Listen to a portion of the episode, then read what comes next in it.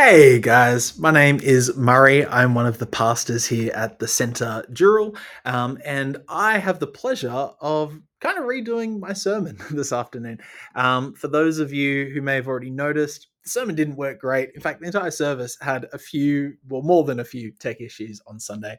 Uh, I think we had no sound uh, for most of it. I think maybe I was a bit like a pixelated robot.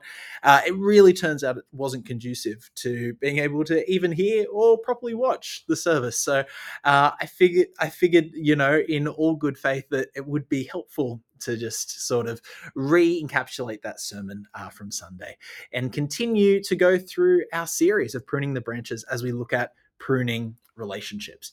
Uh, so let me quickly pray for us and then we'll get into it. God, I thank you for the opportunity to redo, to record um, this sermon this afternoon. And Lord, I just pray for anyone watching or listening uh, that it can be a blessing to them.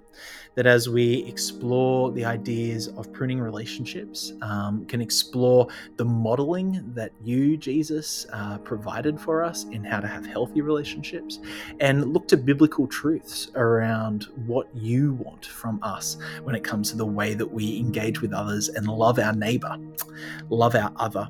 That, Lord, you would be speaking to us through the power of your Holy Spirit. God, just work through me now. Uh, I just pray, yeah, that we would be able to sit in these next few moments to receive what you have to say. And anything that isn't of you that I say would just fall to the ground.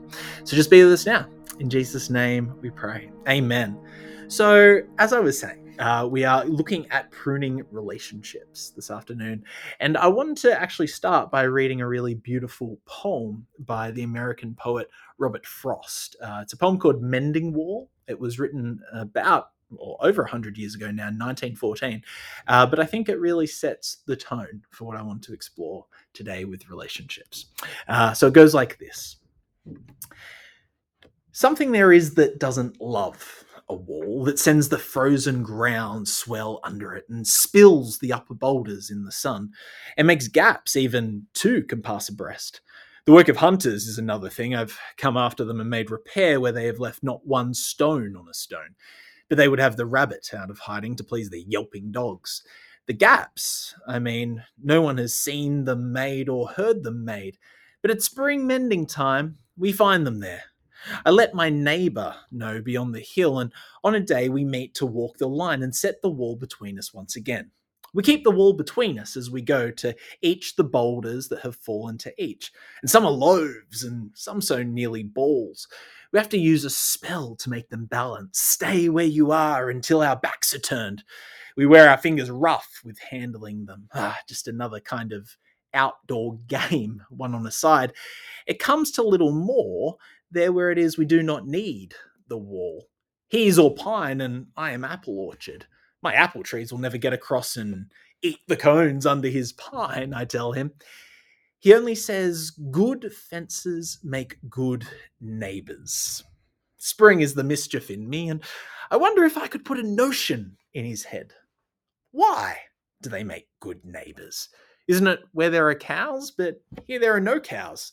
Before I built a wall, I'd like to know what I was walling in or walling out, and to whom I was like to give offense. Something there is that doesn't love a wall, that wants it down. I could say elves to him, but it's not elves exactly, and I'd rather he said it for himself. I see him there, bringing a stone grasped firmly by the top in each hand, like an old stone, savage armed. He moves in darkness, as it seems to me, not of woods only in the shade of trees. He will not go behind his father's saying, and he likes having thought of it so well, he says it again. Good fences make good neighbours. Hmm. So, Frost's poem Mending Wall is often quoted for the neighbour's own sentiment that good fences make good neighbors, which is ironic because it's actually the opposite of what Frost is trying to say. Um, is kind of kind rather posing a question against that sentiment, which is, do good fences really make good neighbors? And Now, obviously, this is a poem, so it's been used over the years to explore the themes of literal neighbors, immigration, build the wall, uh, change and modernity, the coexistence of different beliefs, or even the boundaries that we have in our personal relationships, uh, which is the lens through which I kind of want to explore the use of this poem today.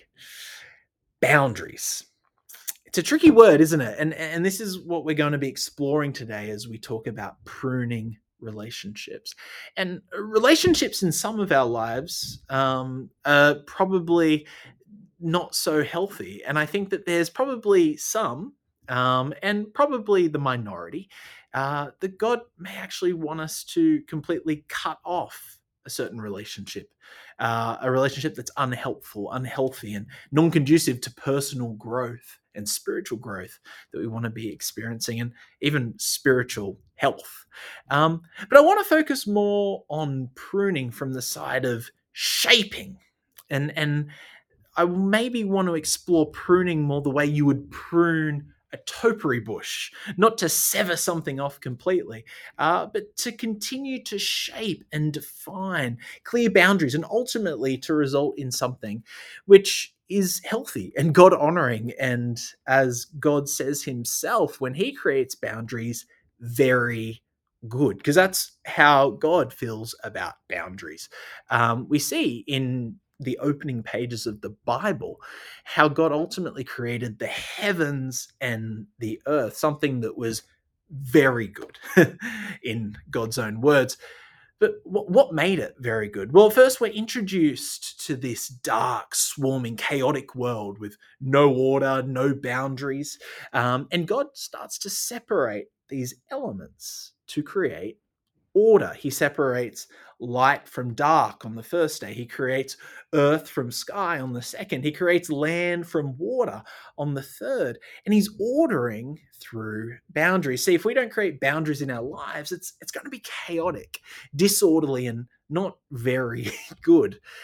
Because whether it's the creation of the universe or the curation of a relationship with an old friend, boundaries create order and we know this. We know uh, that we want a healthy life work balance. We know that when we have kids, that they need healthy boundaries to thrive. We know even if we're building a literal fence, you know, we want to know the official boundary line so we're not stealing land from our neighbor or not giving them land, maybe even worse. But when we get to our relationships, whether it's romantic, professional, family, friends, we suddenly forget how important boundaries are and that boundaries in relationships also create order. And we wonder why our relationships may feel chaotic, disordered, not very good when we're ignoring the need for boundaries, which is actually unfair to both parties. Uh, and Jesus himself, believe it or not, ultimately points to these same boundaries set out in Genesis when he speaks about relationships in Matthew 19. He says, Haven't you read? He replied, that at the beginning the Creator, God himself, made them male and female and said, For this reason, a man will leave his father and mother and be united to his wife, and the two will become one flesh, so that they are no longer two, but one flesh. Therefore, what God has joined together, let no one separate. See, I mean, Jesus is speaking about divorce here specifically, but he actually offers some really helpful insight for relationships. Because we know as children become adults, they need more space. Boundaries change in different seasons of life. A man will leave his mother and father. They were united with their mother and father in one way as a, you know, sort of family and be united instead now with his wife or vice versa with her husband. Therefore, this idea is that what God has joined together, let no one, not even an overbearing mother in law, separate. And this is why Paul writes in Ephesians, I'm reading from the Amplified translation here Fathers, do not provoke your children to anger, do not exasperate them to the point of resentment with demands that are trivial or unreasonable or humiliating or abusive, nor by showing favoritism or indifference to any of them. See, both of these are boundaries, either too close or too far away, but bring them up tenderly with loving kindness in the discipline and instruction of the Lord. Because if you keep a child trapped in the same strict relational boundaries their whole life, they'll become exasperated and resentful, in the translated words of Paul. And this is ultimately really important to remember when we're looking at boundaries that boundaries can and usually should adjust over time. Relational boundaries we should be thinking more of as a rope, not a stone wall. Um, they change over time, and we need to fight the urge to live up to old expectations, old boundaries that have been put in place. Because as two people grow, as two people change through different seasons, those boundaries are going to move and look different. Um, whether it's a friend from a previous season of school, uni, work, an old church, maybe even. Again, I'm not necessarily advocating for us to cut off and sever these relationships. But maybe a prune is in order to have a healthy, ordered, clearly defined topiary bush, uh, which could maybe be our wider relational network. And I personally am an extrovert, so, you know, I can be a bit guilty of spreading myself way too thin relationally. And many friends can end up driving me into the ground in this attempt to fulfill an expectation that I put in myself on myself. Or ultimately, I can actually be guilty of letting down people when I can't meet their expectations that I've set, that I've given them. And likewise, an introvert, if they're not willing to adjust boundaries, can end up resenting the other for making them feel overwhelmed. Uh, when really, what you maybe should have done is said, Hey, my life is just a bit hectic at the moment. Can I contact you in a few weeks once things settle down? Because if you push and push and push and push for something you aren't, and then resent the other person for it. That's unfair on them. it's about saying, hey, this is me. This is what I'm capable of doing right now. And this is sort of the point, actually, that the British anthropologist Robert Dunbar, who famously stated that human beings are only capable of having roughly 150 meaningful contacts or relationships uh, was saying. Now, while there's sort of been extensive research to suggest that this exact number maybe doesn't exactly hold true for everyone, any research which has sort of moved forward to debunk this hypothesis still admits that everyone has this upper limit of, of, of a few people you know that they can have meaningful relationships with now what happens over time is these relationships change as seasons change. And you may not be in each other's circles as much as you no longer work together, um, as you no longer are attending the same sporting you know team that you were in before. As you mature, your mutual interest might change, and ultimately you develop new relationships, which start to require time and energy and resources. But these relational boundaries are not just some new idea that Robert Dunbar, you know, sort of uh, I idealized in the 90s. They're actually not dissimilar to something that Jesus modeled while he spent his time on earth. And he placed in some very clear boundaries. And I want to kind of show you what that looked like for him. You see, we see multiple times throughout the Gospels that Jesus withdraws to the wilderness to pray. Luke 5:16 says Jesus frequently withdrew to the wilderness to pray.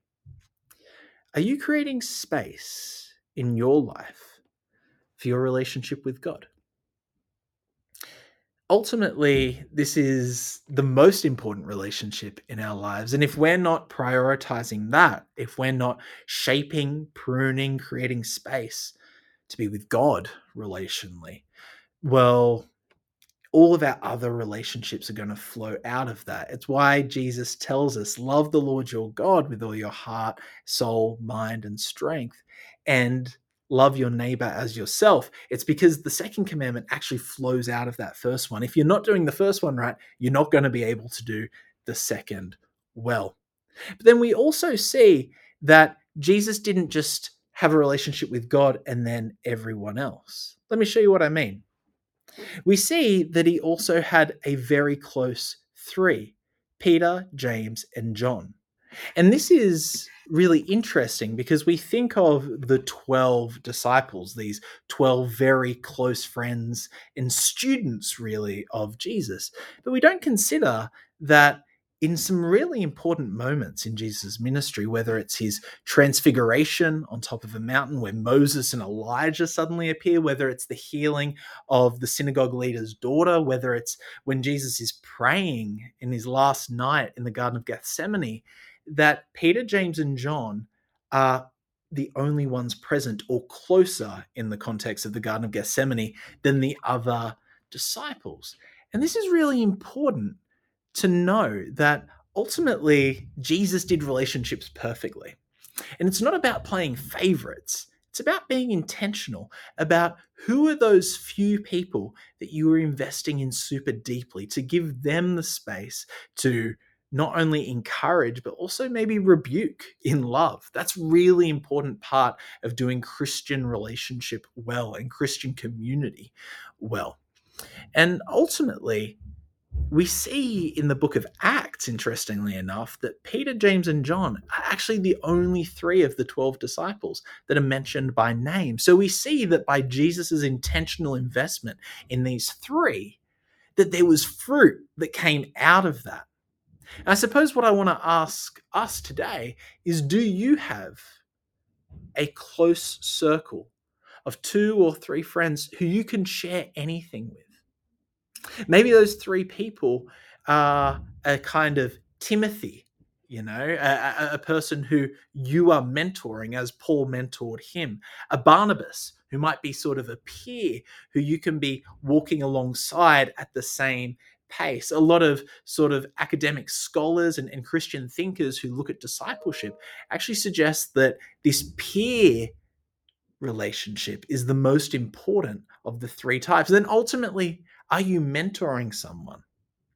Are you being are you following with someone as a peer? But also, who is mentoring you? Who is your Paul? And I think that this is so important for us to think about because ultimately, if we're not being intentional about what relationships we're investing even more deeply in, then we're just spreading ourselves out thin. And I think it's really important for us to be making sure that we are good stewards of the time and energy and resources that God has given us. Who's somebody in your life right now that God might be putting on your heart who you could either mentor, who you could be mentored by, or who maybe is a peer who you want to walk alongside more intentionally? And then we see, obviously, despite Jesus having that extra close relationship with Peter, James, and John, that he also had the 12 the 12 disciples that we know about so clearly in Mark 3 7, it says, So Jesus withdrew with his disciples to the sea. There's these moments where he's creating space to be with these 12. And this is seen time and time again throughout the Gospels. Later in Mark 3, verses 14 to 15, it says, then Jesus appointed 12 that they might be with him and that he might send them out to preach and have authority to drive out demons. See, he couldn't do that with everybody, despite him being God as a human. As a man, he had finite resources. So he chose these 12 so he could be intentional about investing in them and about them sending forth the good news of Jesus. And I suppose my question to you with that idea of a 12 is are you in a small group? Are you in a group of people who are going to notice when you're struggling? Are you going to be in a group of people? And are you in a small group where people are encouraging one another? Proverbs famously says in 27 17, iron sharpens iron. And now, this relationship of iron sharpening iron isn't always going to be fun. By the very nature of iron sharpening iron, it's actually nicking bits of iron off each other, bits of metal. That's how you make metal sharp. You nick small parts off sometimes having small bits nicked off you can hurt a bit and feel uncomfortable and not be the funnest thing, but ultimately it's going to lead to us being sharper. It's going to lead to us being more like Christ. Because I think that we can all agree that none of us are perfectly like Jesus. So, to be a bit more like Jesus, maybe there's some little bits that need to be nicked off us. But that's not going to happen unless we've got that community of a small group of the 12 of continuing to meet together, intentionally investing in each other. And then we also see that Jesus had a, a bigger group of people in the 72. In Luke 10, verse 1, uh, Luke writes, After this, Jesus appointed 72 others and sent them two by two ahead of him to every town and place where he was about to go. Are you serving in a ministry? If you don't know the people in your church community well enough, maybe a really great start would be to start serving in a ministry. And ultimately, we see that being in a bigger group in that case 72 i think it will be okay if it's a bit smaller or a bit bigger who knows but this idea that a, a truly fruitful ministry can't happen with just you that it's about being in a larger group and that 72 for me really represents then going out and serving in that ministry and being really powerful and effective and it doesn't necessarily have to be within the four walls of the Centre or whatever church you're a part of. It can be outside of these walls. The church does not stop with these four walls the church is supposed to, in the sort of vision that we have at the end of the Bible, be flowing out like a river from the throne of Christ. And then ultimately, there's that final larger circle, the crowd, the people that Jesus preaches to and heals, and ultimately really speaks life into. And I suppose my question for you is who is the bigger crowd that you are speaking life into. Jesus still made time to share the good news with those who were outside the walls of the church, those who were outside of the congregation, those who had been outside of God's story. Are you making that space in your life to have relationships with non Christians and people who maybe have fallen away, aren't as close to Jesus as maybe God would hope that they are, and helping to bring God's kingdom into their lives. But as I was saying, all of these relationships are not set in stone. And I think it's really important as we look at this idea that boundaries are rope and not stone walls, that we look at a really core example of Jesus actually not just setting boundaries, but having flexible boundaries with one person in particular, his own mum, Mary. We see in John 2 3 to 7 that Jesus and his disciples and Mary are in a wedding in Cana. And what happened is at this wedding, the wine had run out, which in Middle Eastern culture, uh, in you know ancient times, would have been really, really embarrassing. I'd argue probably still embarrassing for Australians today if the wine runs out too early at a wedding. But let's read what happens here in John 2, 3 to 7. John writes, When the wine was gone, Jesus' mother, Mary, said to Jesus, They have no more wine. Woman, why do you involve me? Jesus replied, My hour, my time to reveal myself as Christ, the Messiah, God, has not yet come. His mother said to the servants, Do whatever he tells you. See, she doesn't force him, but she's pushing that boundary. She's going, Hey, I'm still your mum. Hey, can we sort of push this boundary a little bit in this relationship? Can you help me here? Can you help these people?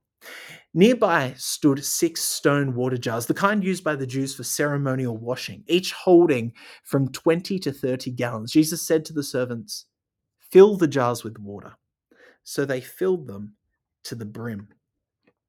See, in this moment, Jesus is sort of being subservient. He's honoring his mother and allowing that relationship to push in a little bit and to serve. But later, we see that this isn't always the case of their relational dynamic with Mary and Jesus. In Matthew 12, 46 to 50, it reads While Jesus was still talking to the crowd, his mother, Mary, and some of his brothers stood outside wanting to speak to him. Someone told Jesus, Your mother and brothers are standing outside wanting to speak to you. He replied to them, Who is my mother? And who are my brothers? Pointing to his disciples, he said, Here are my mother and my brothers, for whoever does the will of my Father in heaven is my brother and sister and mother. See, this is really, really important to understand because Jesus isn't saying, don't honor your mother and father anymore. I mean, he is not disregarding the fifth commandment from the Old Testament. He's coming to fulfill the Old Testament, not abolish it. He says very clearly in Matthew 19, honor your mother and father and love your neighbor as yourself. But he balances this teaching with a pretty radical statement. And it's one which can be pretty confusing when we read it at first. He says, And everyone who has left houses or brothers or sisters or father or mother or wife or children or fields for my sake will receive a hundred times as much and will inherit eternal life. And this is why it's so important to read scripture in context, because Jesus isn't saying literally, Hey, leave your family for me. Like he literally just a few verses earlier was discouraging divorce. So, what is he actually saying? He's saying, make room for me. Because boundaries make room for God. What do I mean by that? Well, Emily, my wife, and George, my son, are perfect. Now, apparently, according to scripture, they're actually not perfect, but they are perfect in my biased opinion. I love my wife and my son. In my eyes, they are perfect. But my biased love makes it very easy, if I'm not careful, for me to put them on a pedestal. And if I'm not careful, this pedestal can very quickly become an altar, and that altar very quickly becomes heretical. You know, if I'm feeling maybe unloved or lonely in a season, I can just look to my goddess of a wife to fill me with love and make me feel better, rather than relying on God to be my foundation of self worth if I'm maybe feeling a bit bereft of joy or purpose, I can look at my little smiling demigod of a son and remember that everything I do is a sacrifice for him. When ultimately, everything I do should be a sacrifice for God. And because God calls me to be a good dad, I should be loving him these ideas that uh, my my wife and my son are going to fill me up completely and not just heretical they set all three of us up for failure neither are Jesus. That's an unfair burden and way too much pressure to put on them. And subsequently, I'll end up disappointed when that altar crumbles. We may even start to want to lash out or resent these very same loved ones who actually never signed up for the impossible role of God in our lives. Jesus' advice leave houses and brothers and sisters and fathers and mothers and wife and children and fields, even our homes that we love so much in Sydney, to play the role they're supposed to in our lives and allow Jesus to assume his rightful role of God in our life. So ultimately, I want to leave you with three big thoughts today that healthy boundaries in relationships create order just like in the very beginning, God the Father created boundaries and set those boundaries in place to create something that was beautiful and very good. Healthy boundaries can adjust and should adjust in most relational dynamics over time. And ultimately, healthy relational dynamics make room for God in our lives. So, what relationship does God want you to redefine today? Is there a relationship in your life where the topiary needs to maybe grow out a little bit to achieve the shape and form that God wants for you? Do you need to invest in a relationship a bit more today? Is there maybe a relationship in your life that needs to be pruned back a bit? That it's maybe taking too much room for something else that needs to be growing, taking too much resources, too much of your time, your effort, your energy, and to actually be in a healthy dynamic, you need to set a new boundary? Or is there a relationship that needs to be maybe completely cut off today? Let me pray for us. God, I thank you that you mirrored and modeled healthy relationships for us through Jesus. God, as we go out into this week, may we be led by the power and wisdom of your Spirit to invest, to set boundaries, to make more space for you, and Lord, to cut off relationships in our lives which are no longer honoring and healthy for us or you. Lord, give us that strength today. We pray for all these things in Jesus' name. Amen. Be blessed, church.